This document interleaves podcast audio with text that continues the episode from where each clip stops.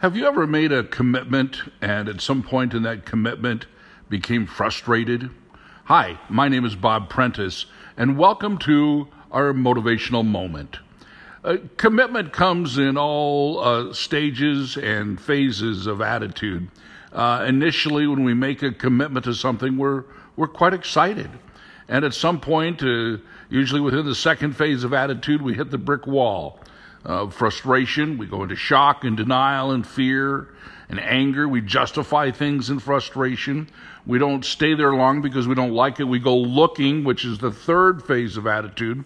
We go looking for something else to get excited about. Ultimately, it's in the fourth phase of attitude we need to move to to break this cycle of frustration in our lives. In the fourth phase of attitude, we make a recommitment back to our initial commitment. And we do that by answering two questions. What do you want from that commitment? And why is that is so important to you? When you've clarified those in black and white, that what and the why, you've got for yourself a mission statement. Out of that mission, as you read it over and over again, out of your frustration will come a stronger commitment to what you're doing, and ultimately you'll have greater success in your commitments. The four phases of attitude you get excited, phase one.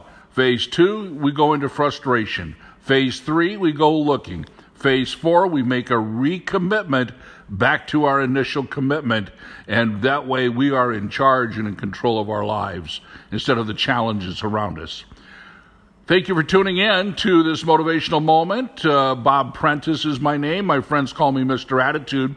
You can find out more at www.mrattitudespeaks.com.